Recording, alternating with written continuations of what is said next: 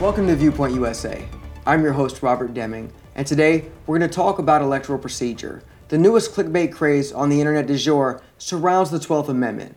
Republican commentators and pundits, and even elected officials, are using a misreading of this amendment to breathe hope into an otherwise futile argument. Understand this I'm not taking a position on the election, nor the fraud that occurred, or the outcome. I'm just pointing out facts. We have no allegiances here just to the truth. The language of the 12th Amendment is pretty clear. It doesn't take a lawyer or a constitutional scholar to understand it.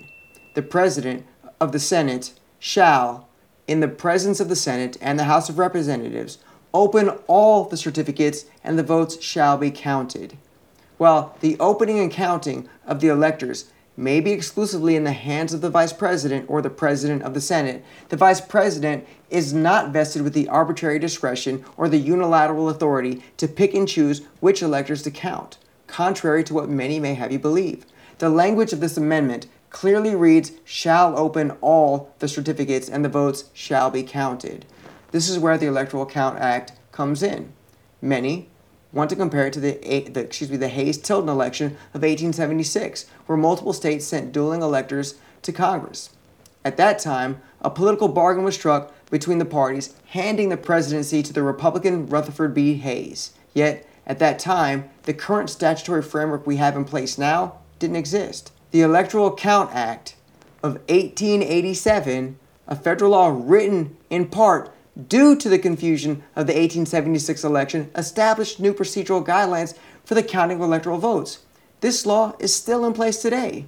Yet we continue to hear the theory of delegate voting, where each state gets one vote and the Republicans have the most delegates, so ha! Trump wins. Well, let's unpack that. This theory has been perpetuated on the basis that all the Republicans need is one objection in the House and then one objection in the Senate against the state's slate of electors. That's not exactly how the Electoral Count Act of 1887 works. Mind you, this is the way we currently are bound to proceed in an electoral dispute. In order to get to that Republican safe haven of state delegations, they have to cross an impossible minefield while metaphorically being barefoot and blindfolded. You see, the Electoral Count Act sets procedures for two scenarios, both of which could apply to the 2020 election. The first is a situation where only one set of elector, excuse me, one set of electoral votes is submitted by a state. Objections would be raised on the grounds that those electoral votes were not regularly given by an elector or that the electors were not lawfully certified according to that particular state's law. The second scenario applies when two, excuse me, two or more slates of slates and states are awfully similar. The second scenario applies when two or more slates of electors or dueling electors from the same state are submitted to Congress, as was the case in the 1876 election. What's unclear in the Electoral Count Act is if Congress could vote to discard a slate of electoral votes certified by a state, even if that state followed its own election laws. Let's assume an election where the electors of a state are all appointed above board, certified, the votes were regularly given, and all that. To supersede those electors, the Act requires that an, an, objection to the individual slate returns, excuse me, the state returns, must be made in writing by at least one member, both of the Senate and the House of Representatives. Check, no doubt. There will be such objections. We've all heard Republican representatives and senators publicly announce that they'll be objecting to the Biden slate of electors. Now, the joint sessions recess, and the two houses separate and then debate the question in their respective chambers for a maximum of two hours. Check. This will assuredly happen. It will occur. Then the two houses vote separately to accept or reject the objection. Check. MAGA time, right? Well, not really. Here's the problem for the Republicans the representatives and the senators each vote individually, not the state's delegations. Well, at least not yet. Now, everybody gets back together in a joint session and announces the results of their respective votes.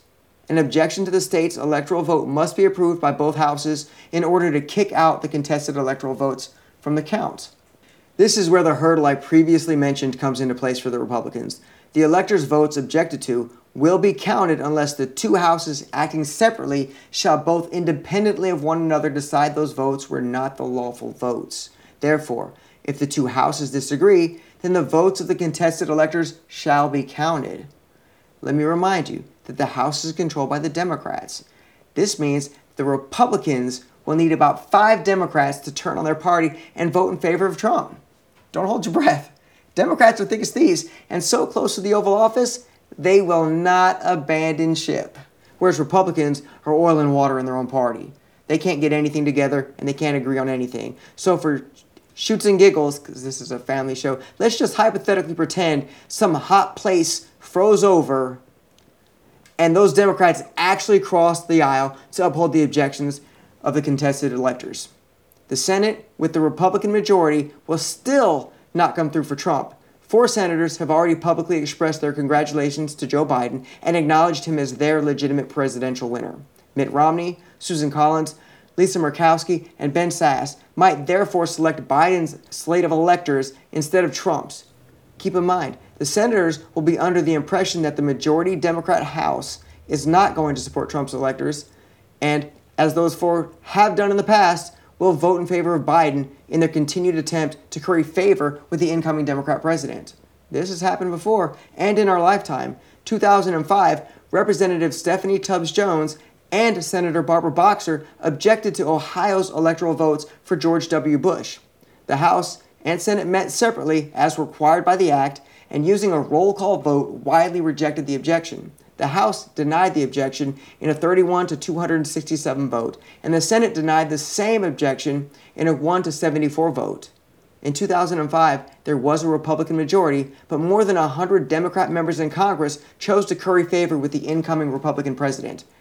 Clearly, this process cannot be easily used to overcome the results of an election, or it would have been many, many times before. And there have been plenty of opportunities to alter presidential outcomes. In 1996, Republicans controlled both houses, but Bill Clinton, a Democrat, was still inaugurated. In 1980, Democrats controlled both houses, but Ronald Reagan, a Republican, was still inaugurated. In 1972, Democrats controlled both houses, but Nixon, a Republican, was still inaugurated. You get the picture? If this process were easy to accomplish, elections throughout history would have very different outcomes. But thankfully, our electoral voice has not been abused only through the restrictive mechanisms of the Electoral Count Act. If it could have been, it would have been, but then we would have probably come up with something much better to replace it. But that's just my viewpoint.